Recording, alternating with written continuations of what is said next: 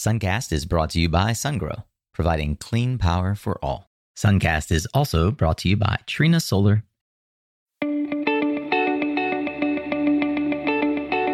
Hey there, Solar Warriors. I'm Nico Johnson, and this is Suncast. Each week, I pull back the veil on the life and business insights of clean tech entrepreneurs building the most noble and impactful companies of our time. I hope what you learn from this conversation is a catalyst for your own growth. So thanks for tuning in, and welcome to our tribe.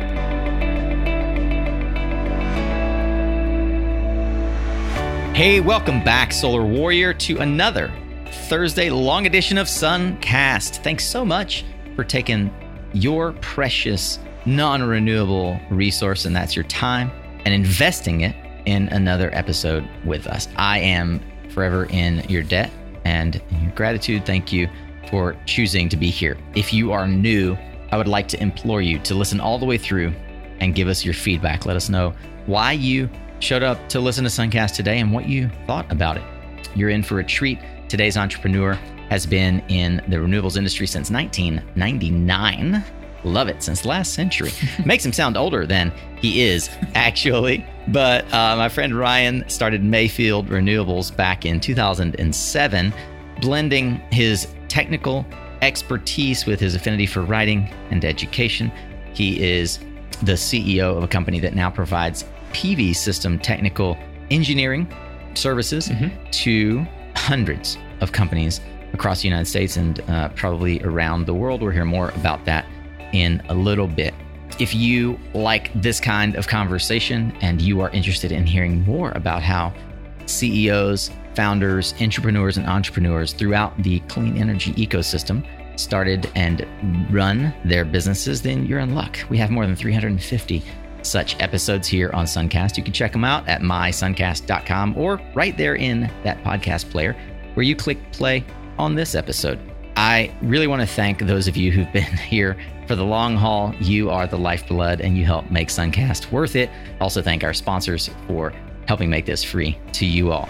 For now, get ready to tune up your skills, Solar Warrior, as we tune in to another powerful conversation here on Suncast.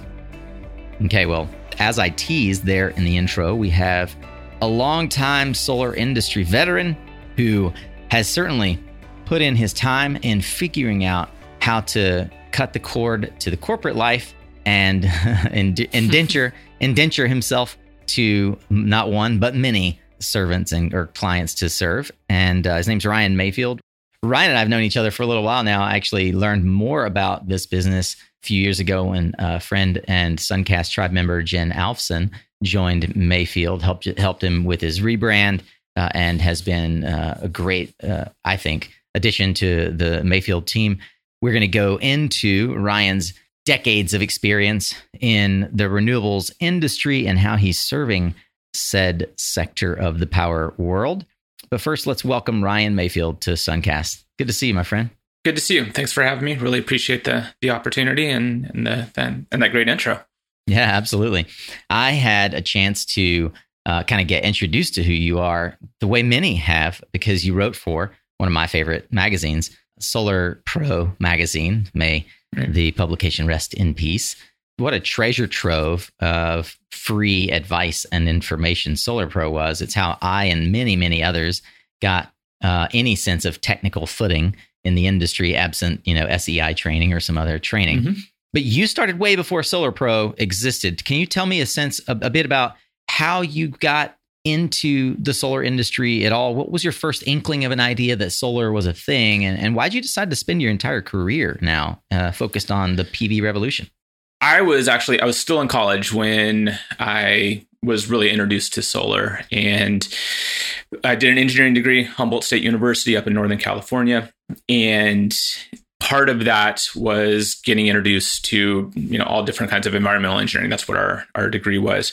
And the energy part of it just really spoke to me. And we we really just got into a lot of different aspects of different types of energy and the solar is what was head and shoulders above what everything else was. And one of the, I think one of the coolest things uh, is at the university they have a research lab. Their hydrogen was the the big thing uh, as far as energy goes, but they had a solar array that was electrolyzing water to produce hydrogen to run these hydrogen fuel cells, and that's just what really, you know, got me going and really interested. And so you know, when I was at the tail end of my career or my tail end of school, started taking SEI classes, started volunteering wherever I could, that kind of stuff. And so that's that's really what kind of got that that stranglehold on me uh, with the PV industry. You have the good fortune uh, of having, I guess, chosen. I'm not sure, uh, living in a place that many who've been in the solar industry for a while are familiar with uh, as being sort of a, a hotbed of PV training and technical expertise, Corvallis, Oregon. I'd never heard of it until several years into my own PV journey. Why Corvallis? What draws you to the to that part of Oregon? Corvallis was we were in Southern Oregon. My my wife and I were in um, Southern Oregon uh, previously, and Corvallis just had you know Oregon State University is here, and it was you know a small community, and it was it very much just you know kind of called to us. Um, having lived in Arcata, California, which is where Humboldt State is, and you know, just kind of that that small. It's not a huge town. It's not a big town, um, and it's also not you know this tiny little podunk thing. Although Arcata is pretty small, um, but nonetheless, you know, having that that college university feel to it was was a big deal, uh, and that was a that was a huge part of our draw uh, to Corvallis, and then just access to everything that you know, I'm what my opinion, you know, Oregon has to offer. Coastline, snow, mountains, Portland, all that stuff is, you know, we're no more than two hours away from any of that. That was a big, big part of it as well. Just access to everything. I'd love to hear a bit about the journey for you from getting into the solar industry into really becoming a thought leader. Whether you consider yourself that or not is a different story. But how did you decide that you were going to build a practice on your own? Like, what was the what was that what was that departure moment from employee to owner? This kind of goes way back uh, to when I first started working uh, in high school, even. And uh, I worked for, I grew up in rural California. So I was, you know, living on a farm, worked for a neighbor who owned a uh, big farm. So I was out there doing just you know that kind of stuff but he was also an entrepreneur and you know, wasn't even trying to teach me, but just watching him, I kind of saw what he was doing and, and just kind of how how he was quite honestly living his life. Uh, and I think it stuck with me. And it wasn't even something that he was trying to teach me. And so for me, you know, jumping from employee to business owner, I mean, this was 2000, early 2007. And uh, I had actually just taken a job uh, at an architecture and engineering firm six, nine months prior to that. Um, and it's funny because I, I, smiled when you asked the question about Corvallis is we were in Southern Oregon, took that job, which ultimately pulled us out of Southern Oregon. Uh, but the job was in Eugene, Oregon, uh, which is, for those of you familiar with Oregon, it's only 45, 50 minute drive. Um, but I was commuting that distance and then ended up just not liking the job, quite honestly. And it just didn't work out. It wasn't a great fit. Um, I thought it was going to be awesome. And then early 2007 is when our daughter came home. So we have uh, three children, all adopted. So we went, uh, and our daughter came home early 2007. And I was just, you know, not happy. And my wife just finally t- looked at me and was like, What are you doing? Why just stop? Um, and so maybe this is a familiar tale or familiar story for entrepreneurs. You know, I quite honestly didn't have a great plan jumping into this. Uh, and I just, it was you know jump in with both feet and figure it out as we go. Um, which i know is not the advice to give to people you know jumping into trying to do entrepreneur uh, things. Um, you know i'm i consider myself one of the lucky ones. Here i am 14 15 years later and it's still going. So despite the bad decisions uh, it, it it worked. Yeah. And i mean and home power is right there in oregon. You met the solar pro guys. I think um, many of the staff are right there in the corvallis area right they're Southern Oregon. So I, I, actually met them when I was in Southern Oregon. So yeah, Joe Schwartz um, and the the Home Power crew, the original uh, folks, Richard and Karen Perez, are in uh, Southern Oregon.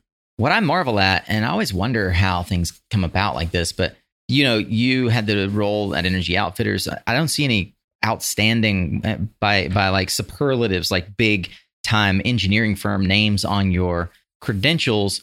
But you became one of the leading voices from a PV technical uh, writing perspective in our industry, vis-a-vis your role at Solar Pro magazine, where you were editor for the PV technical um, side of the business for gosh eight and a half years and you are an educator for HeatSpring. Our friend Brian Hayden and those t- that team have built a good platform there, educating folks. Mm-hmm. How did education play a role in your early formation? You know, they say if you teach something, you learn it twice. How did it play a role in the formation of your business?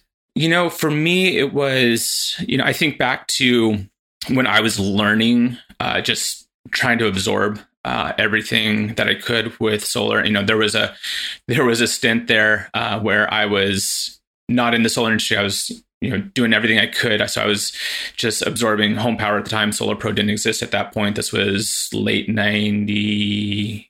Yeah, eight, um, you know, ninety two, early two thousand, kind of. So I was working. I did some work for a local installer, but that was only part time, and so there's I was just doing all these things. And so for me, it was just learning and absorbing everything I could. And quite honestly, I, I just feel like there were people that were really instrumental in helping me on that. And then there were people that were really instrumental in not necessarily deterring me on that, but they weren't helpful. And it was one of those, in my mind, it was a cl- thing that clicked is like, I really remember people that helped me. And that motivated me to try and do the same for others. Um, you know, I always was took quite offense to people who are, you know, you ask them a question and then they answer it like you're an idiot for asking the question or that they've known it, you know, they didn't like they didn't learn it somewhere along the way. Uh, and so for me, it was, you know, everybody's trying to learn, everybody's trying to do this right. And, you know, in that point too, um, everybody was a lot like me, you know, bright eyed, um, you know, going to change the world, uh, doing, doing solar for, you know, quote unquote the right reasons.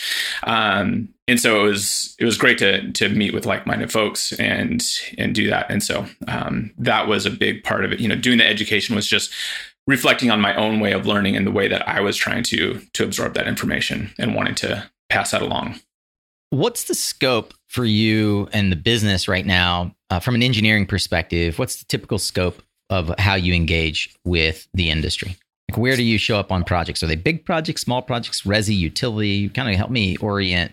Yeah, so we are we're we're I would say unique in the sense that we are we cover a, broad spectrum. So we have so started when I started the business 2007 this was purely design and engineering. That's uh, I was doing some education, but it was I would consider it more dabbling and just kind of a a way of filling in some hours, if nothing else so when we started, it was a lot of residential. Um, being in Oregon, we have you know Oregon connections, West Coast connections, and so it started off as a lot of residential, relatively small commercial. Uh, but then that quickly grew, and so we are you know we are involved in primarily commercial projects. We have some utility scale that we just started. You know, our first true, what I would call true utility scale projects happened this year. We're we're uh, helping with those. Um, but Give us size ranges so folks can understand what you mean by true utility. Those projects are 20 megawatts. So 20 megawatt projects that are behind the fence. True, you know, it's a it's a power plant um, for for the utility. Versus we've done seven megawatt rooftop projects that are behind the meter, uh, and so you know done in the right situation, you probably could call that a, a, utility scale project, but it was because of where it landed on the meter, I'm calling it a commercial project. You know, it's funny. I'm glad you actually use that terminology behind the fence because as a salesperson in the industry, as I was coming up, I often got tripped up. I came out of the Peace Corps, which government work is traditionally very vernacular and acronym prone. And mm-hmm. I, uh, and so I felt very at home in the PV industry, which itself seems to be extremely drawn to uh, drawn to to acronyms and the the terminology never seemed to quite be nailed down. As example, behind the meter and behind the fence don't mean the same thing. They actually mean exactly the opposite thing, even though they sound very similar. You, you know, as a as a person who spent a fair amount of their uh, career, and I think you were being a little modest earlier about how much education you've actually engaged in. How do you help folks discern or or really learn the vernacular, and have you seen our industry nail down some of the jargon? Uh, you know, are there resources that you direct people to? Things like that. W- what are your thoughts on the general nature of defining terms in our industry? Yeah, no, that's been a that's been a really tough one over the years. And, you know, when I was doing, you know, and, and you say that about doing a lot of training and, you know, thinking back, I was I was doing a lot of training and um, haven't been doing it as, maybe as much as I used to do, but that was that was a huge part of what I was doing early on. I would spend a lot of time just going through what those acronyms are and just you know step by step even you know even up pulling out a spec sheet. And let's look at the spec sheet and what is what do these terms mean? And so just trying to get people on the same page. And you know part of the problem is the the vernacular the, the terms we use aren't consistent a lot of times uh, and it's and it's can be hard when for example the marketing team uses some a term that's different than what maybe the technical uh, term might mean it. they're very very close and the thing that it used to be uh, it used to be my pet peeve and i let it go because there's more important things in the world to worry about but mod, module and panel uh, you know, PV module versus PV panel. You know, I used to be one of those hardcore. There's a huge difference, and yeah, whatever. It's not worth losing sleep over. Um, but there is a, there is a difference, um, and so those kinds of things make it, I would say, difficult. One of the fun things uh, that my team has done, Jennifer, you mentioned Jennifer Allison earlier. Uh, one of the, the we've talked about internally, and uh, she finally put into motion was um, basically doing a um, kind of like a, a, glossary and she put it out there on linkedin uh, and got a bunch of responses and stuff. And so you know kind of what are your favorite terms? And so just trying to to get those you know get those discussions going i think that was one of the fun ways of interacting with the with the industry and um, right around you know the terms we're using in the vernacular. So i think that was that was one way uh, trying to to do that. Do you guys have that glossary somewhere? Uh, i'll I will find it and I will uh, get it to you. It's uh, Jennifer. Yeah, I posted it in, um, on LinkedIn. I think it was on her on her um, personal page. Man, the number of times I've looked for a glossary or tried to build one for the company I was working for or for clients, it's it's amazing. And there is no. You're right. There's no central source of truth. Yeah, and that's interesting. And so I'm, you know, this is making my mind go on you know, trying to get that um, because we we do have something you know internally you know when we're doing writing and when we're doing our internal content creation um, trying to standardize on that. And so there's another another industry resource and thinking about. Man there's got me thinking for more work. i know i know. I'll, I'll constantly add work. We should we should bring you in to uh, as I'm thinking about it, uh, mentor our uh, our mission minded group and our our mastermind group. Like I think you'd be a fantastic uh, addition to that to that crowd as well to our community there. Um, we'll have to talk about that offline. So, I'd love to know what career path did you not go down, but always thought you would. I mean, the, the thing growing up, um, being a pilot, uh, quite honestly, um, that was like my dream. That was up until I was uh, 16, discovered uh, cars, girls, and drugs. Uh, that was that was my uh, mission. That was my trajectory in life. And uh, um, now I'm seeing the Humboldt yeah. connection. I'm kidding. The uh, the there's a story behind that too. So was the so was the pilot uh, scenario? I, you always wanted to be an astronaut, or you always wanted to fly Boeing 747s? What, what? It was it was military. Uh, is what I was really like drawn towards as a yeah Top Gun.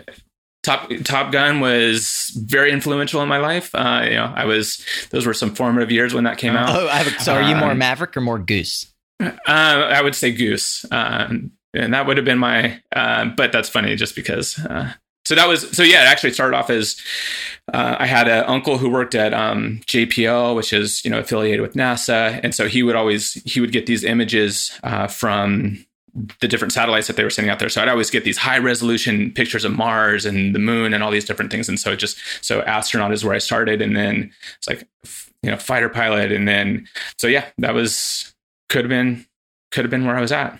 You know, Ryan, I'm going to borrow the aviation vernacular here because I think it's apropos. As a pilot, you get that 30,000 foot view coming in uh, on an industry, on on the airport, uh, however you want to think about it. And now the 30,000 foot and then uh, increasingly more granular perspective, you as uh, an engineering firm that takes things across the finish line get to see where the industry is going ahead of most people. I thought it'd be fun to get your insight on the current trends that are changing the way the PV industry will grow over the next three to five years. You know, the thing that I see the most, and this is probably you're seeing this, and I'm sure a lot of the listeners are seeing this as well, is you know, it's around storage and what can we do around storing the energy uh, created by by our solar arrays. And the really interesting part to me is, you know, when I got started in 1999, it was all off grid. It was all battery based. That you know, that's we had to have batteries to to make this work. You know, late '99, early 2000, start seeing these you know grid tie inverters. This this newfangled SMA stuff coming on the market, and you know what the heck is going on here? What are these Germans doing?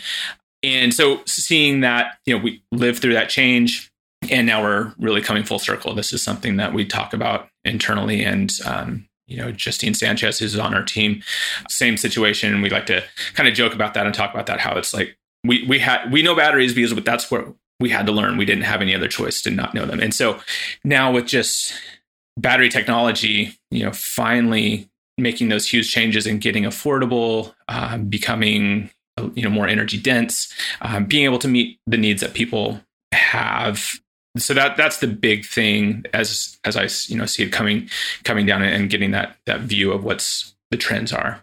What's the biggest change in battery tech that for you has brought us back full circle to batteries being a, a, a meaningful contribution? The I mean the, the so the energy density for sure, and then you know quite honestly, it's the the ability to um, cycle those batteries and just the the technology being able to utilize. So think back to a lead acid battery uh, you know something that you would have to open up and you'd have to check the water every you know x number of months and, and do maintenance on it. So I, I, think a big part of it for good or for bad in the you know american us culture you know the, the whole maintenance aspect of it was a big turnoff. Uh, and so being able to i always hate to say that these are maintenance free they're low maintenance there's nothing about a pv system that's maintenance free but reducing that and making a little bit more accessible to people uh, and integrating into our lifestyles has made it being able to integrate into our lifestyles easier. What about form factor? I mean, I, th- I remember back to my first off grid systems with with Blue Line, my first company. We were doing a five kilowatt system, and we had to build an entire shed to hold a bank of lead acid batteries with with charge controllers and monitoring the off gassing and all kinds of things. Yeah, yeah, no, and those are those all go right along with you know those advancements in battery technology, uh, being able to to integrate, be able to do a.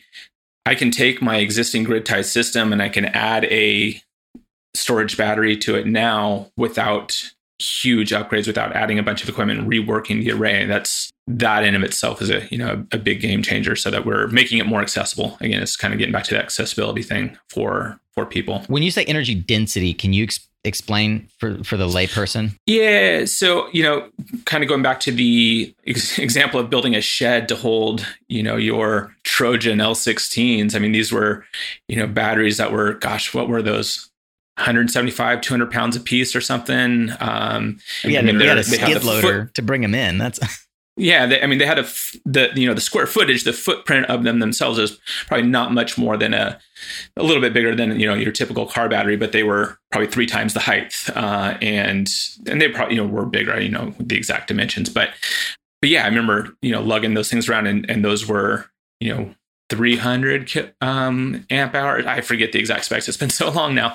Um, but nonetheless, you have this rating of this battery, but you can only use 50% of it, 80% of it if you were being really crazy. So just the ability to to pull that energy that's stored in the batteries out um, for the square footage or the, for the footprint it would take uh, was you know much the, we had less density, we had less energy in that same area. I mean, you look at a Powerwall now, or these, you know, bolted to the side of the wall and it's it's not even taking up floor space in your garage anymore yeah i mean i remember you probably i feel like we're in a time in batteries right now that we were back when pv powered introduced a wall mounted 30 kw remember that it was like the whole industry was like whoa and now we have like suitcase size 300 kilowatt inverters right. introduced by sungrow last yeah. week right um yeah. the virtually the same size 360 kilowatts that we had in a pv powered wall mountable inverter 10 years ago it's insane. Similarly, how do you think that this kind of form factor and chemistry, like we haven't talked uh, yet about lead acid to lithium ion, lithium iron phosphate, there's lots of different chemistries that are exciting, but how will storage change how engineering PV arrays is thought is done? I see it as we're moving into this realm where PV always has had this storage being in my mind customers, especially uh, residential, thinking that solar equals storage equals resiliency. Uh, and we really got away from that. And again, we're kind of coming full circle with the ability to do that. So I see storage really giving us that option again and really, or making a, a viable option, I guess you could say. I mean, as many, many, for many years, you know, what we would see is people would always ask, okay, I'm getting a solar system. And if I, if they were properly educated about it, they understand that power goes out. So does their PV system. They're like, okay, well, that's stupid. Why would I do that? The next logical question is, well, how do we make that not be the case? And, you know, contractors would very often just talk people out of storage, quite honestly. And because it was expensive, it was much more complex. Uh, but with our, with what we're seeing moving into these new technologies, that's that is getting taken away.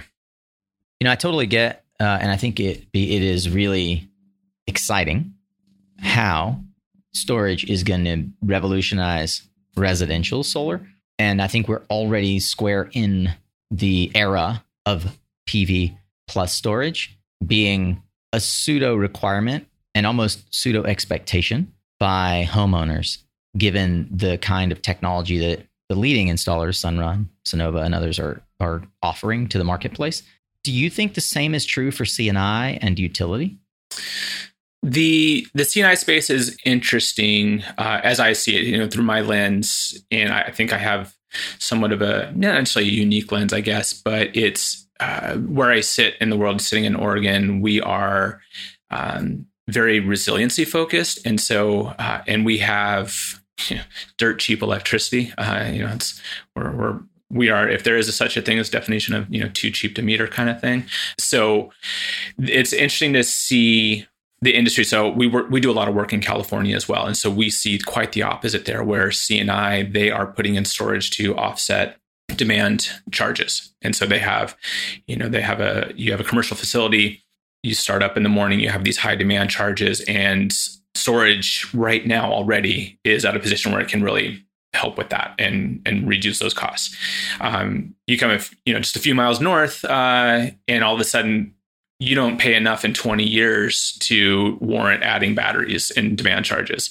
But we have maybe a little different mentality. We have you know for those of you aware of it, there's something called the Cascadia subduction zone, and we're we're overdue in the Northwest, Pacific Northwest is like 500 years or something overdue for catastrophic earthquake, and so resiliency is much on our minds. And then you look at what just happened in Texas uh, and power safety shutdowns, things like that. So I do see the industry, the, the commercial industry, you know, moving towards the resiliency uh, storage backup um, mentality as well uh, just because you know we're that, that's big there are situations where that's just a lot of money that those folks are losing uh, in these events. A few critical needs uh, businesses in the Northwest that may or may not be serving all of our internet needs. there's, there's, there's, there's, one or two, yeah. Just, just might be over half the internet uh, residing on AWS or uh, Azure servers. Well, that's that's actually really interesting because you bring up a term that I think back to our uh, conversation around a glossary.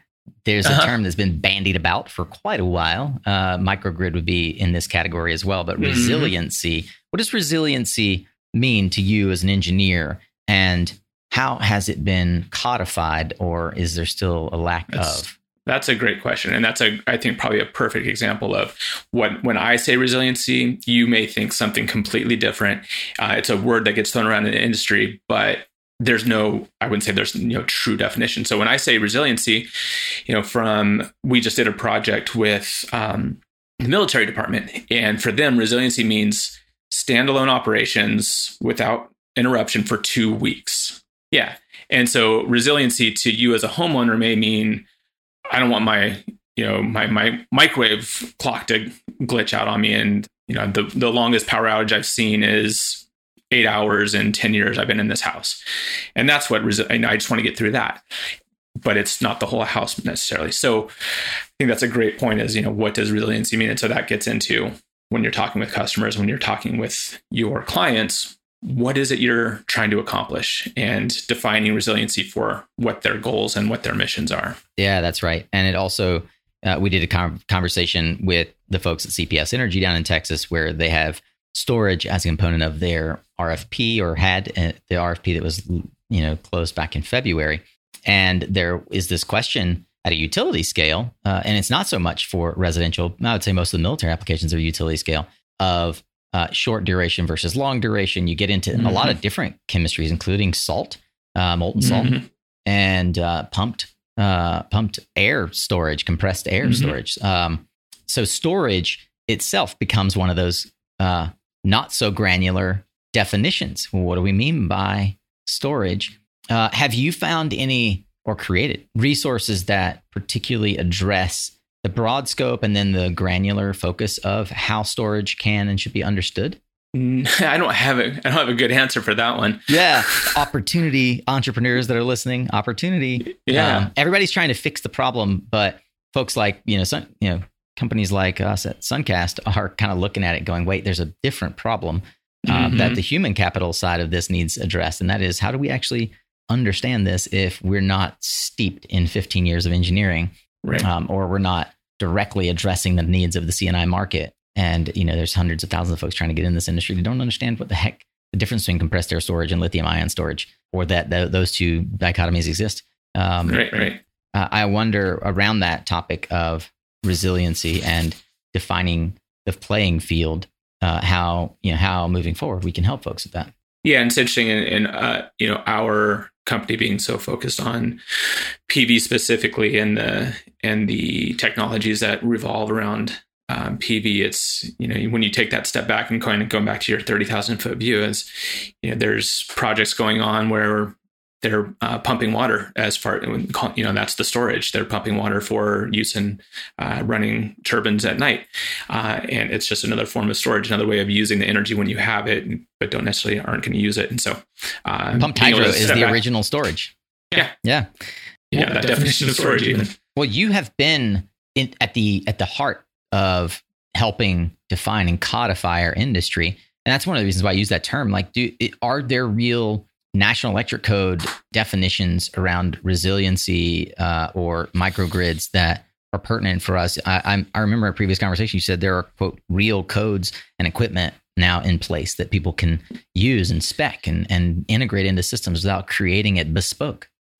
Yeah, there there are, and we're we're in the very early stages. And so for National Electrical Code, especially, uh, I mean, there's a whole um, article now around microgrids, and so we have definitions, we have rules and requirements around you know what these are. Um, but the the really hard part with all of that is is you know, we're National Electrical Code, uh, codes in general on these three-year cycles. And so right now, you know, where we sit today in, or, you know, early 2021, they're already writing the code for the next, or actually the code has already been written for what's going to be released in 2023. So by the time we get to, and you can imagine how fast our industry moves, by the time we get to that, what they wrote in code, you know, they don't have the crystal balls. They don't have all the answers, the folks writing the codes. And so it's really hard for codes to stay up with technology, especially in our industry. Sorry, I'll interrupt. There will be people taken aback and somehow m- mystically surprised by the 2023 code the way they were with the 2017 code. Right. Even yeah. though we talked about it for a decade. right. Yeah, exactly. And it's like, why are we doing this? And, and that's one of the things. And so it's it's it's a difficult process, that's for sure. Hey, by now I'm sure you've probably heard about our mission minded program, getting your dream job in clean energy in 12 weeks.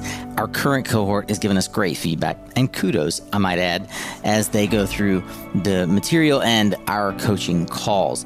You can see more about what this program looks like at suncast.vip. That's our brand spanking new webpage to talk about the mission minded program. That's also where you can send friends, family, neighbors, colleagues that you know who might need a little extra help, a little guidance to find that dream job in clean energy. Our mission minded program cohort is ongoing right now.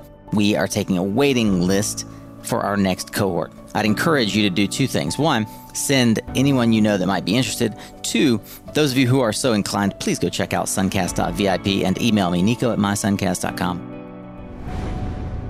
Ryan, I want to back it out to uh, you know 30,000 feet again and just think at a macro level kind of about your role as an entrepreneur, your role as a green, clean energy entrepreneur, even. So, what do you feel is the number one headache that you consistently have had to deal with? Either that, you know, the sort of the game inside your head or the real business problems that, that you have to solve as an entrepreneur in the green economy? You know, for me, uh, I would say it's been balance. And I say that I think in a couple different ways. I think balance personal and work life that always comes up for people and that's a that's a big one.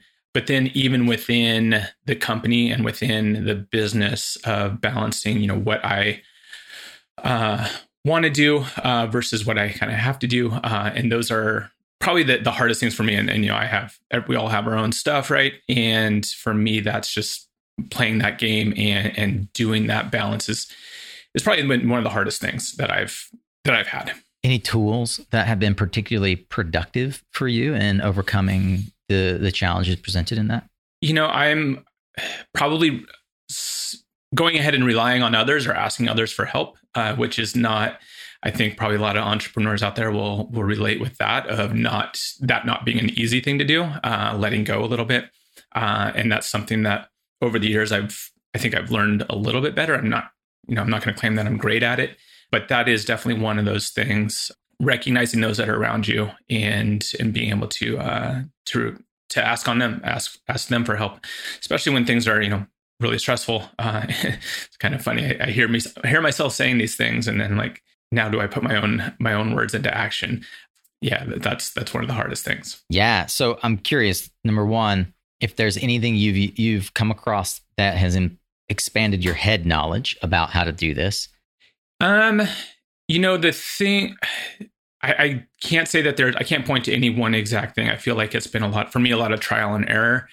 And um, you know, I haven't found any um, you know, books or or work or thing like that. The thing that for myself that works really well is quite honestly exercise. It's one of those things I was actually just recently talking with my wife about this and you know, I'd kind of lost track of of doing that. I I used to well, I in the past I've been very diligent about about that, and then letting things slide, and it definitely it, it's a noticeable effect uh, on on your everyday life if you don't. For me, uh, getting out and and doing that. I completely agree. Uh, now that you've got a team, do you have any sort of consistency and framework around how you manage the process of letting go and trusting others to do work? You know, I've been, I feel like I've been very, in my, my approach is very much hands off, I guess. Uh, I, I don't feel like I'm really top down. Uh, and so, in a lot of ways, I feel like that's great. And it gives people the freedom to do things. And in other senses, it can be more difficult because uh, if the problem is more abstract or if somebody doesn't quite have that skill set and um, being able to recognize that becomes difficult. Um, so that's, you know, for me, it's my, you know that's part of my personality of here's the here's the problem here's here's the maybe even a potential solution but you you know hand it off and, and try and let somebody you know figure it out. Ryan when you kind of look around at the world of folks that do what you do who would you consider your peers? You know when we started when i started the business it was interesting. So 2007 uh, doing instruction, doing a lot of training, and doing this uh, system PV system design, there weren't a lot of people doing the PV system design at that point, and it was. I kind of made the comment at one point to somebody of either I'm, you know, really smart or I'm really stupid because I don't see a lot of people out there doing what I'm trying to do.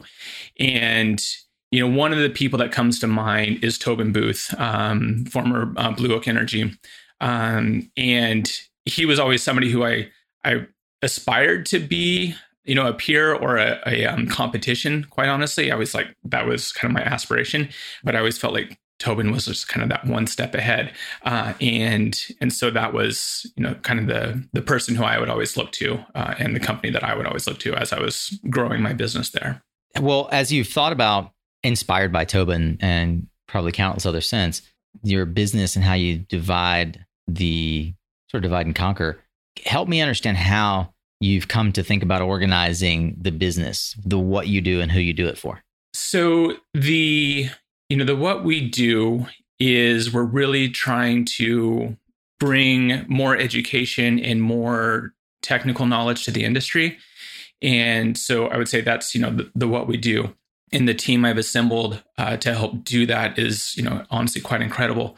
I have folks, you know, David Brearley was with Solar Pro for a long time, Justine Sanchez, who is uh, with SEI and home power magazines. And so you know people with that mindset of educating and bringing uh, more knowledge to the industry. And so that's you know i would say what we do. And and how we're doing it is we're really trying to focus in on you know improving the content that's working so we're working with manufacturers to help improve their content to get their message better uh, and then also doing our own sets of workshops and trying to get more information you know get the code knowledge i you know for good or for bad. I, I, could probably sit here and talk about code all day long. It's you know total geeky topic, but it's an important thing, and being able to understand it and and relate it to people in their everyday work is an important thing. Do you have your organization broken down into business units? We do, yeah. And so we have the basically we have the design side, uh, so that's you know majority the longest part of our business, and then we have what we call our technical group and our education group. And so those are the the main lines that we're we're working with. Nice. And around design, is there a particular client that is your bread and butter? I would say our client would be larger scale commercial, doing um, EPC, doing commercial projects, and you know a lot of times there are larger companies that have a lot of resources in house, but maybe they maybe they just don't they can't um, fulfill everything that they have going on because they have so much. Um, and then we also have some you know smaller clients that they don't have those in-house resources, and so we provide that design and engineering uh, resource for those folks. So I would say those are you know our our typical clients. Yeah, you know, I mean, I've had several folks on the show that do similar work as you, and they kind of view themselves as fractional uh, chief engineering officer, right? Like, sure as a as an organization, you provide the kind of leadership and actual execution on design engineering that certain fast growth companies and certain types of CEOs or leaders can't uh, justify building internally. Do you find that uh, your best clients continue to work with you indefinitely or eventually outgrow you? You know, I would say we most of our clients are long term, long, long ongoing clients. We don't have a lot of turnover uh, in that sense. And I think a big part of it is it's it's interesting, even even those that have in in house resources as they grow, uh, it just seems like they can't get those resources to catch up with what they're doing otherwise and so uh, and i feel like you know the the value that we bring and being able to be more of a partnership with them uh, it's been you know it proves you know the value to them as well and, and we've been able to maintain those relationships. Do you do outsourced design where you offshore it? No, we've done a little bit where we contract with people maybe to do like um, reviews or help us um, do some um, some stuff, but we don't we don't send it off like having any sort of outsource CAD shop or anything like that. Um, you know, quite honestly, we tried uh, for some smaller projects with even just doing uh, roof layouts, like you send the address and and trying it that way just to kind of get the ball rolling. Um, but what we found was for our process, it just it wasn't a great fit, and so we've just kept everything in house. You mentioned technical services. What does technical services mean? Because that could be a broad swath. Sure. Yeah, and so when I say technical services, that's what I'm referring to when I uh, talk about working with uh, manufacturers to create technical content. Uh, if they may have um, helping clients come to market with a, a, new product, for example. So we're working with some clients, some established companies, and you know they have some products they're out there in the market, but they've never really fully engaged the solar market. So we're helping them uh, understand kind of steps they need to do, the the content they need to create, and actually then helping them create that content to. Uh, Can you give me examples? Because I don't like I think of content like a blog post and a video. Sure. Yep. So a uh, blog post is a good. It would be a good example. Um, but we're also doing white papers. So we have uh, some clients where we're doing some really uh, extensive long form writing. You know, twenty plus page white papers on a very specific topic. So we're working with the subject matter experts within the company to get their voice, understand what they're trying to say, and then be able to create this this long form paper for whatever the audience is that they have. And then we're also doing exactly what you said videos. You know, we're helping uh, produce some videos. So introducing tools, how it applies to the solar industry, and talking directly to the contractors. I think that you guys did when I first started noticing, and for me, this is important as a uh, a brand and uh, product market fit. I didn't know who Mayfield was at all, other than I associated you with like that guy that writes articles for Solar Pro that seems really smart, but like way in the weeds on code and stuff that I don't really particularly care about um, mm-hmm. implicitly in my job. Uh, it's an externality that I, I offshore that expertise to you. But then Jen started working with you, and Jen's a part of our community. And I saw the website you guys were working on, and I thought, wow, this redesign is really clever. For those who haven't had a chance yet, I would encourage you to go to mayfield.energy and right. check out the the website. And it's it's gorgeous. I love what you guys did there.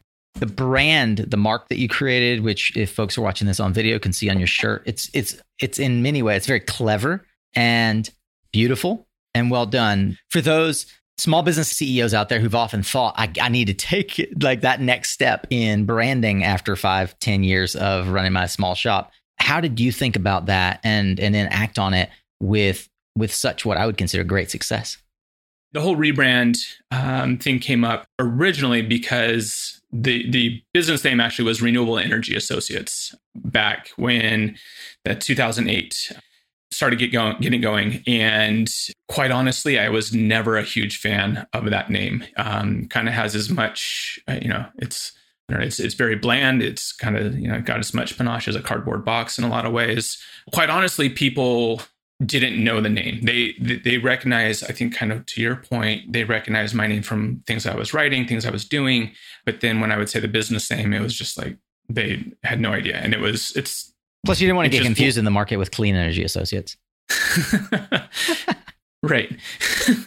it, it, just didn't stand out, and it wasn't. There was really it was very very bland, and it was just one of those things that for years it was just in the back of my mind, like, oh gosh, I really don't like this. And then finally, with the help of Jennifer, we decided to make the plunge, make the change, and you know we did it. It was all in house that we did it, and you know it was probably a few months of a process, and kind of the the whole shoestring budget kind of thing on on doing it and uh, I, am very happy with the way it came out. I'm, I couldn't be, you know, more excited with the logo, the, just how everything came out, and and so that was, yeah, that was kind of the the story behind that. I got to tell you, I see, I've seen a lot of rebrands, few of them done well, almost none of them done in house, and I was I was floored when Jen said, "Yeah, I came up with the logo." I mean, it, it's so clever and simple, yep. unique, recognizable. I want a Mayfield hat. Just FYI, when I see it in okay. set, like okay, that's I would wear that hat because it's so unique. It's like that's a really what does that mean? It's an electrical symbol for a three pole breaker. Yeah, uh, and I so it, it kind of drives into the the electrical design part of it. Yeah, and so then the other you know part of it is if you kind of make the leap with the the rest of it, you can turn it into an M as well. So those totally. are kind of the, the the dual. I think it's so clever, and it's just the right level of clever. So kudos to you, Jen kudos to you, Ryan, for trusting your internal team and giving giving them the freedom that we talked about earlier. Right. Along that line, I feel like there are often things that, as entrepreneurs, we see the world differently than others. What's something that is true for you that very few people might agree with you on? You know, on this one, you know, I would have to say somewhat, you know, and it kind of goes back to something you say at the beginning of your on your intro about people giving their time uh, to you know to listening to to your show and to your podcast. And for me, I think that's part of it is just kind of, and this gets back to I think something I said before on the education side, um, kind of giving up some time, being able, being willing to answer the question. You know, I get not a ton, but I do get, you know, questions, you know, come into me from the industry, people I know, people I don't know, but just trying to take the time to to answer those, even though there's, you know, likely not going to be a financial reward on that. For me, it's just a matter of being involved in, doing that. So I guess when I was getting started reading entrepreneur books, you know, value your time, value your time, and it's and it's not that I feel like I'm devaluing my time, but it's I think it's uh, in some ways giving the time away, but doing it in a purposeful way. Yeah. You're also a teacher. It's in you. Yes. It's in you. Yeah.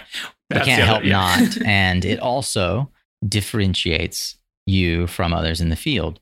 Candidly, there are lots of folks today, not in 2007, but today, who are trying to and who are succeeding at competing in the marketplace that you've been in for a while. Oh, definitely. Oh, definitely. And they would never take inbound calls to answer educational style questions. They would say, look, YouTube, right? It brings me to another question that I have. I think I know the answer, and it kind of ties back, I feel like, to some of the training and the long history you have as an industry expert, specifically around policy, et cetera. But what do you consider that Mayfield is world class at? So I would say it's our uh, training and education, and you know the the the old adage that that you've heard, I'm sure you've heard before, is you know you when you teach something, you learn it twice. And I feel like our team, whether it's on the design side or over on our technical and education side, they are doing exactly that. They're working with the clients, they're teaching the clients. We're not just doing the work and turning it over, but we're actually teaching the clients and we're working with the clients to train them on to think like we're thinking and to be able to bring that information in their own way as well. And so, yeah, I would say we are world class at training and education. How do you think about as an entrepreneur automating that process so that it doesn't take up more and more of your team's time? That one is probably the one of the you asked for headaches, and that one actually, as soon as you asked that question, I was like, "That's a that's a big one," because you know you'll hear a lot, and I've had business consulting help as well, and making things scalable. You need to be able to replicate things and make things scalable, or make them to be able to really grow and make them and build yourself. And quite honestly, I mean, this, and that's a, something we've been struggling with, quite honestly, and we're trying to get better at. Uh, but when you have a client who, for example, comes in and wants a, a 20 page white paper, that's not something you can turn around and sell to you know somebody else. Uh, i mean that's that's a very intense process. That's a very specific and, and quite honestly a hard thing to do and thankfully we have the right people on staff the scalable part of it is it's it's very we have quite honestly some of the the best experts in the field. And so to to try and grow that it's hard. Um is we don't all of us only have so many hours in the day. And when you have to put that much time and effort into something uh, that becomes the hard part. And so I, I haven't cracked that nut yet and my team hasn't but that's definitely something that we're trying to see how we can make better. How do you think about aligning or, or sort of architecting the education platform side of your business? Where do you teach? Where does your team teach? How do they show up in the world? Do people always just come to your website to buy your trainings? So we are we're trying a few different things, and this is just part of you know entrepreneurship and you know listening to what the market wants, what they need, and adjusting what we're offering. So we actually have a couple different ways you know, as of today that people can interact with us and do that. So we have a live you know one-on-one session or i shouldn't say one-on-one but your company and our smes are on a call. And we have a topic at hand. Right now it's you know we're really focusing on solar plus storage so energy storage systems. So if you had a company you had 5 10 20 employees that were you know you need they need to learn the code they need to learn something about ess they could hire us and we do this presentation. So it's just your your group in the room, which is beneficial in a lot of ways just because now you don't you're not sitting in a classroom with a bunch of other folks from your competition and you can maybe hopefully be a little bit more open. This is like corporate uh, trainings. Like you'll come into their headquarters or do like a virtual training for them. Yeah as of right now it's all virtual just because of you know everything we're in but we're you know seeing the light at the end of this tunnel. So uh, hopefully we'll be able to do those uh, more in person. I'm going to challenge that. Why do you hope to do it in person? That's not scalable. For me i think back to being able to travel and go to these people, you're right. Um, sending one person somewhere across the country, unless you have just a lot of brilliant people, it's you can't do that uh, and you can't scale that. But the it goes back to you know kind of what our mission and our our what we're world class at, and you know it's going and delivering this. And you, in my opinion, you can't get a better presentation or a better education than if you and I are sitting in the same room you know, there's, I'm not saying it's going to go away. I, I, definitely know I see, you know, sure is a heck of a lot easier for me to sit here in my house yeah. and train 20 people uh, and they may be scattered across different locations as well. So there's, I can tell you my in person, my in person fee is going to go up like 5X. Sure. Sure. I mean, and, and some people are going to be able to absorb that or, or will like that and they'll, they'll see the value in that. Uh, others will not. And that's, you know, that's part of the market, understanding what, what they want and what they need. How do you see the world of like the HeatSprings of the world? I love Brian and what they're doing, and you're yeah. one of the kind of key trainers on the HeatSpring platform. Do you see those yeah. as an enduring part of the world we're moving into? Definitely. And so that was the second part, and the, the other side of that coin of where people can engage with us is we have trainings up on HeatSpring right now. I've been doing one for many, many years now. Uh, I'm doing it with, with Randy Batchelor. It's a megawatt design class. So talking about larger scale commercial installations. The same energy storage class that I mentioned with Justine, uh, that's also on HeatSpring. And so it doesn't matter really what size shop you are, but if you have, you know, somebody wants to go learn this, it's a two hour code class. You get your NABCEP credits. You're learning about energy storage systems and the latest codes. And we're adding to that throughout the year, we're adding to what that offering is. And so we're going to expand. So it's not just, it's not just purely a code thing, but we're going to talk about how do you apply it? How do you do designs? How do you get the equipment that you need? How do you specify? What equipment's even available? So those are all kinds of things that we're talking about and trying to get people the, the information. So yeah, HeatSpring is another, I would say, really big one. You know, I want to ask a, a, personal question that I think is pertinent here as we kind of turn the corner in a slightly different direction away from business model and more towards lessons learned. You and your wife have gone through a, the difficult process of adopting children. And I view adoption as potentially one of the hardest things anyone could bring on themselves, probably up there with starting a business. What are some of the lessons learned in adopting children that you feel are directly applicable to business building? Yeah, it, it is a difficult process. And, you know, I have to credit where credit's due is, you know, really my wife took the the brunt of all of that on. And I have a great partner. Quite honestly, would probably be still staring at the first application that got submitted over 18 years ago if it were up to me. And so, you know, relying on somebody, kind of going back to, you know, letting somebody not necessarily make the decisions. That's that's a really wrong way to put it, but um filter information. Taking the charge and and um create and criteria. Yeah. And so and then just somewhat trusting the process through the adoption process. We we did one domestic and two international and so they're very, very different processes in themselves, just the level of communication, everything. Uh, and so just somewhat trusting that what that process is and, you know, doing this best you can to, to guide it, but also knowing that some of it's out of your control and you just have to, to somewhat roll with it. Yeah. What part of yourself do you feel like you had to release or lose in that process to become a father to these children that you've brought into your family? Probably like this is what the timeline is, or this is like having at least that level of control of these are the steps, this is what's going to happen. Um, because each one was dramatically different and each one had its own hiccups. Uh, and so kind of giving up that that knowingness of control and just realizing that in some cases you're at you know the control of a government or you know a judge who you have no idea who they are they they have, you know so it's it's just one of those uh, just kind of giving up that control which you know as an entrepreneur it's as everybody probably relate, you know, giving that level of control is, is hard to to just rely on others for. Were they very young children? Our oldest was newborn, so we were in the hospital when he was born. Our middle came home when she was eight months old, and our youngest when he was 15 months old. Okay. Yeah. Because I have friends who also have adopted at, you know, like the mid digit single digits, like five to eight years old. Mm-hmm.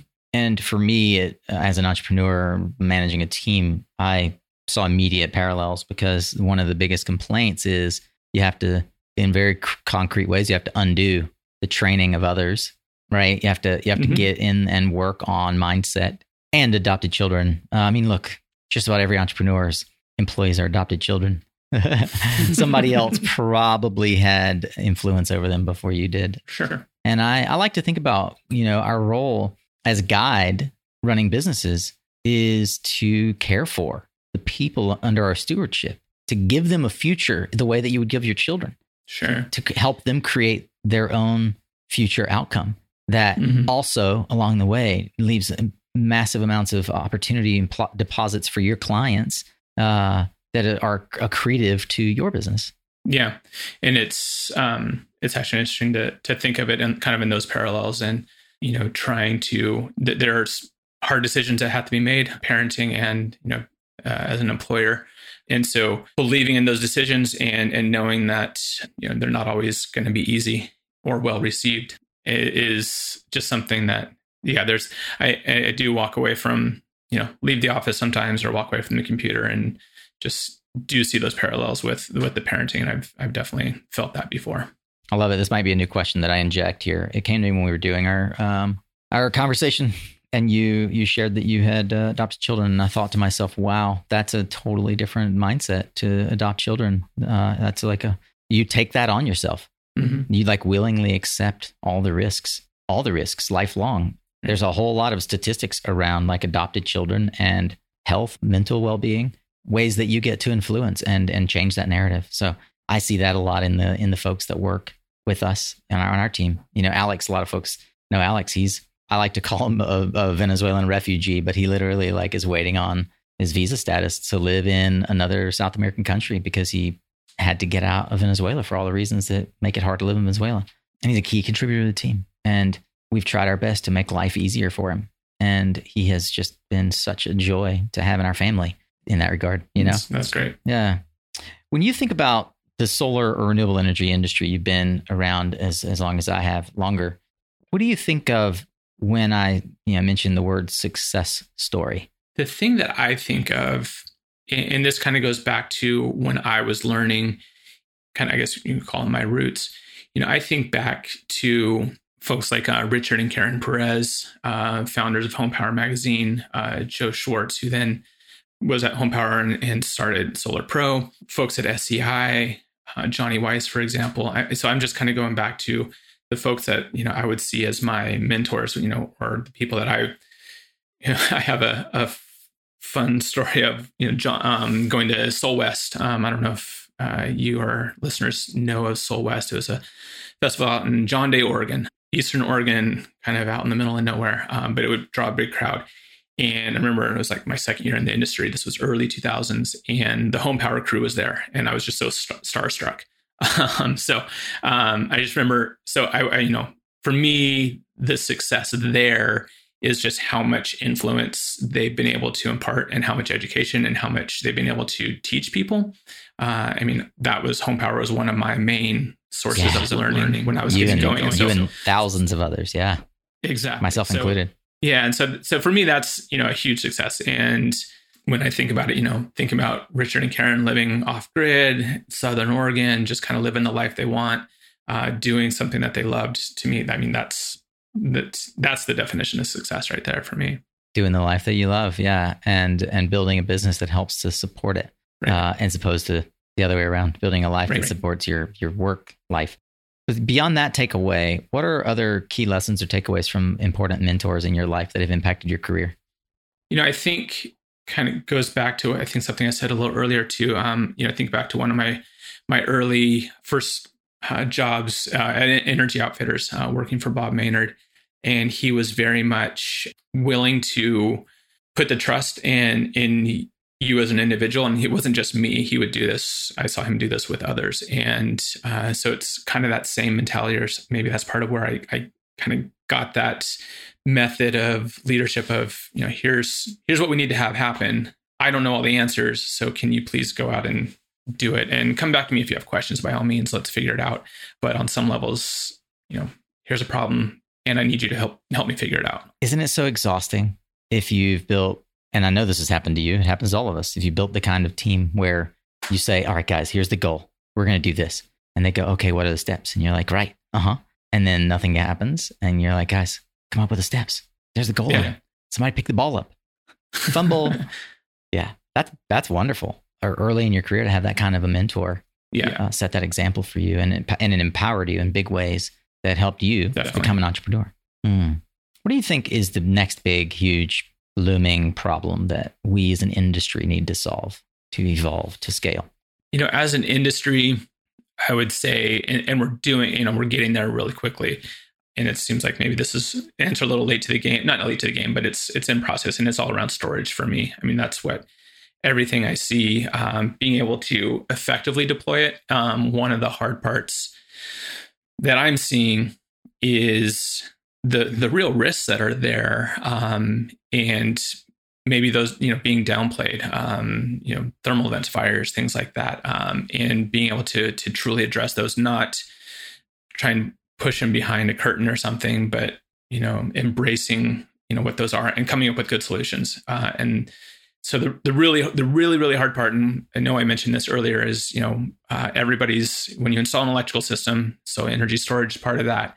You're installing to to whatever the current codes are, and the problem with the current codes is they're at best three years outdated, you know, and in some cases ten years outdated. And so being able to have those out in the field, the contractors, especially electricians and contractors, knowing what those inherent risks are and being able to bring that up with their AHJs and be able to say, yes, this is what the codes are. But industry, you know, technology's changed since then. So we need to we need to come up with a better solution. Yeah. And like I said, the the whole risk factor, we need to I think we need to um, be better about acknowledging. Yeah. What's the coolest, sort of most game changing uh, technology you've seen come out in the last six months, 12 months? Oh man. Um, unfortunately, without you know the lack of shows, uh, being able to go see this stuff, it's been everything I've seen has been around storage, and I think that really speaks to what our business has been really focused in on. So just some of the different technologies, some of the different battery manufacturers. I'm not huge. I um, this is where you know having somebody like Justine on the team of being able to speak ad nauseum about the different technologies and pros and cons. What stands out in your mind? Like, is there a company you're like, holy smokes, man! Like when I saw this, I really couldn't believe it. Like I just heard about a rechargeable alkaline battery. Interesting. Oh, that's awesome.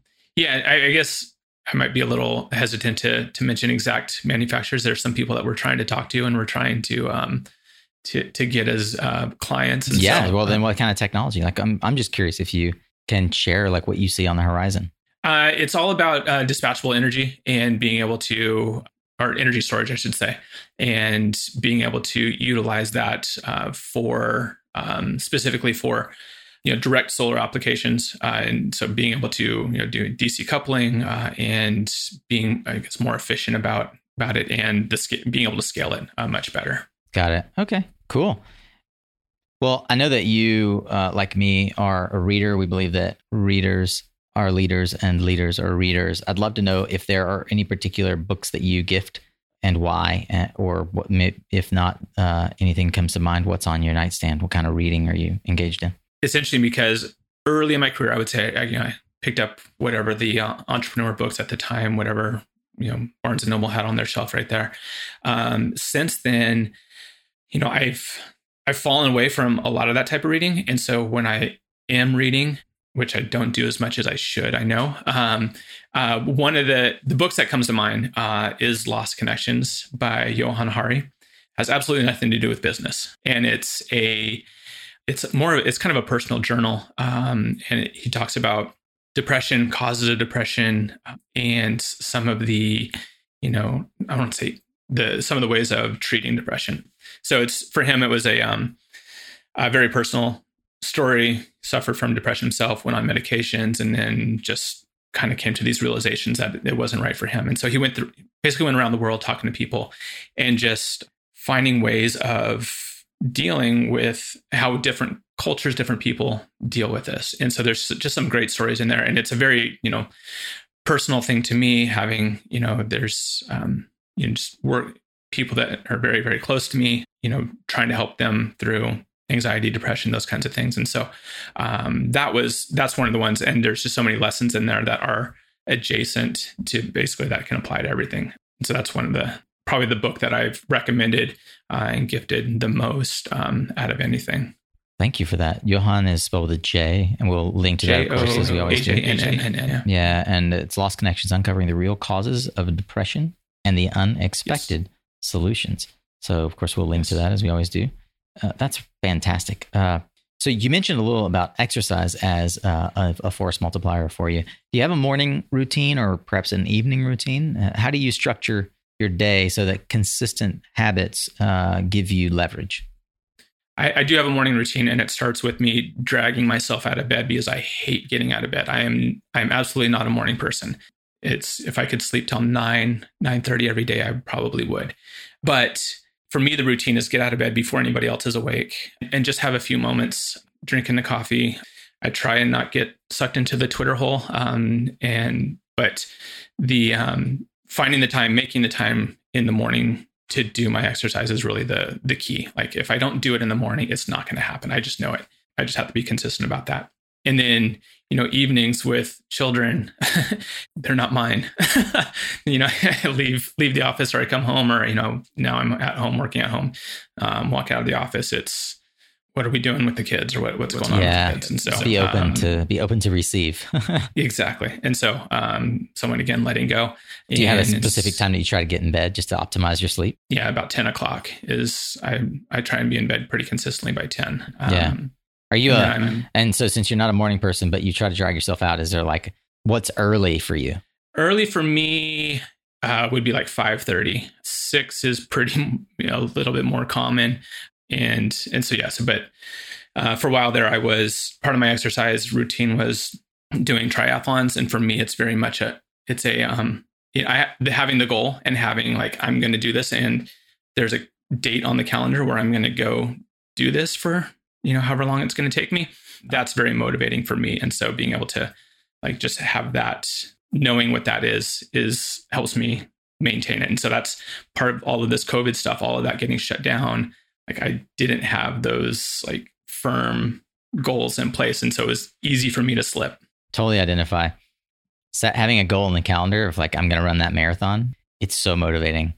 Although I, tr- I dabbled in triathlons and realized with uh, three children, that it was masochism. Like it was basically me choosing my body and my exercise routines over my family's well-being. so I couldn't, I couldn't personally justify it. Uh, at least at the age that my children were back, uh, back then. Uh, I haven't sure. even considered it now that they're a little older. So for me, part of it too was you know that self-care part, and um, I had a neighbor you know make a comment about how how much they saw me out running and stuff like that, and it was like this is my me time. This is you know I, mm-hmm. I, I it's my podcast time. Hey, back off. That's how I catch up on Suncast.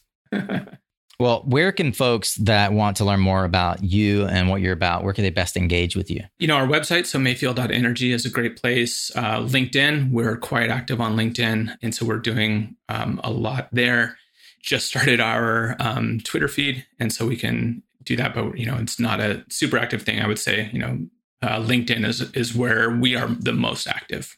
Well, let's end today, as we always do, with a bold prediction. You've had a, a few sort of uh, intonations to that end already. Ryan, what one thing do you see happening in the market that perhaps nobody else is tracking? What's in your crystal ball? For me, it's what I'm building this the business for, and it's the the education and technical content. The I think the the need is there. The um, what the what the industry is craving is there, um, and so seeing more more and more companies um, not doing just you know purely marketing work, but really trying to educate people, and and so that's what I I see people really appreciating and um, being drawn towards. I love it. Well, I think that Mayfield and you, Ryan, as the as the head, positioned uh, themselves really well as an educator and a thought leader, and I encourage folks to check out not only the website but also HeatSpring. Leave a little uh, a little comment here uh, in the outro for how you can do that um, and with our friends Brian and the HeatSpring folks. There's a ton more uh, educational opportunity there. And I would encourage you, if you're a corporate who doesn't quite have their head wrapped around how the codes are going to impact your business, contact Mayfield. I have, I have no vested interest in saying that other than I like Ryan and what they're doing. I consider that he's been a teacher for me around that topic for years through Solar Pro. And you're just not going to find better talent in the market that can help you kind of wrap your head around that and take some of the weight off your shoulders. So, uh, Ryan, appreciate what you and the guys do, and uh, sorry, you and the team. Pardon. Look forward to how others can engage with you. Well, great. Thanks so much for having me, Nico. It's been great. All right, Solar Warriors, that's a wrap on today's conversation with Ryan Mayfield. I hope that you enjoyed and learned as much as uh, you expected through this conversation. Took a few different twists and turns than we normally do in uh, the interview. Uh, introduced a few new questions. I'd love your feedback. If you liked the nature of this conversation, what did you like about it? Ryan and I would love to hear from you. As you just heard, he's over on LinkedIn quite often, and you know that I am. You can find us both there. In fact, you can find a post that we've done today on this episode announcing it. And I'd love it if you just drop in the comments what you learned. And, if you would be so gracious with your time and your network to share this on LinkedIn as well, gosh, uh, I would just be so grateful to you. And I know Ryan would as well. If you are eager to keep learning, well, then you, my fellow Philomath, can join the masses over on mysuncast.com where we share resources, highlights, and social media links, book recommendations, and more in the show notes section on the blog of the website. And, uh, and you can just do exactly that. Keep learning. Next week, we'll be bringing you another Tactical Tuesday and practical long form thought leader on Thursday that will help continue to educate you on how to build your business or career in clean energy. Thanks once again to our sponsors and our Suncast community for helping make this content free to you all. And thank you for tuning in. You can learn more about how to partner with us either as a sponsor or member by going to mysuncast.com, checking out the sponsor or member links. Remember, you are what you listen to. So thanks again for showing up, Solar Warrior. It's half the battle.